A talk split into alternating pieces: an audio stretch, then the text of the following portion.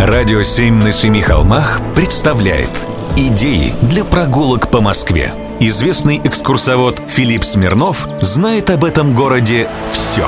Прогулки со Смирновым. Здравствуйте. С вами Смирнов Филипп. Москва. Наши дни. Все смешалось.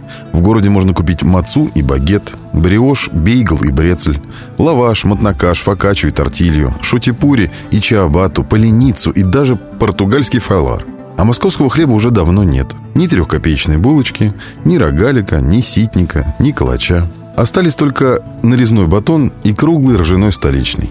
Мы можем с вами вспомнить лозунг древних римлян «хлеба и зрелищ», а можем редуцировать его до пришедшего из голодной советской России «даешь хлеб» и отправиться искать следы бытования древнейшего из продуктов питания, известного еще со времен неолита. Мономагазины по торговле хлебом стали не в чести.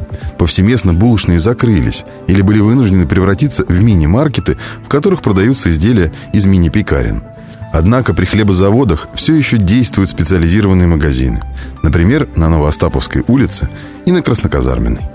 С рецептами та же беда, что с булочными. Есть крафтовый хлеб, хлеб по традиционным старорусским рецептам, который нельзя отведать садомитам – Хлеб от шеф-пекаря сети какой-нибудь кофейни, хлеб с добавлением отрубей, проса, лебеды, солода, ядированный.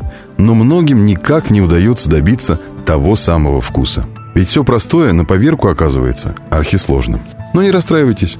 На периферии оборудование не менялось, да и люди тоже не сильно поменялись. Свято чтят традиции.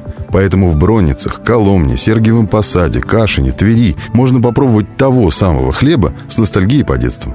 Четвертинка черного и пакет кефира. Что может быть вкуснее? Хлеб всему голова.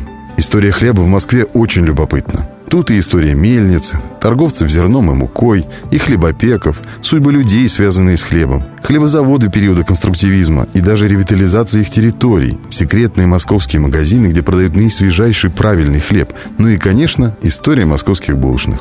Кстати, знаете ли вы, что в слове «булочная», согласно старомосковской норме, невозможно произнести звук «ч», только звук «ш». А старейшую в Москве булочную на Покровке закрыли.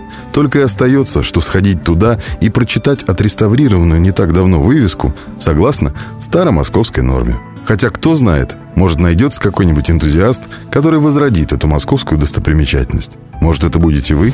Прогулки со Смирновым. Читайте на сайте radio7.ru. Слушайте каждые пятницу, субботу и воскресенье в эфире «Радио 7» на Семи холмах.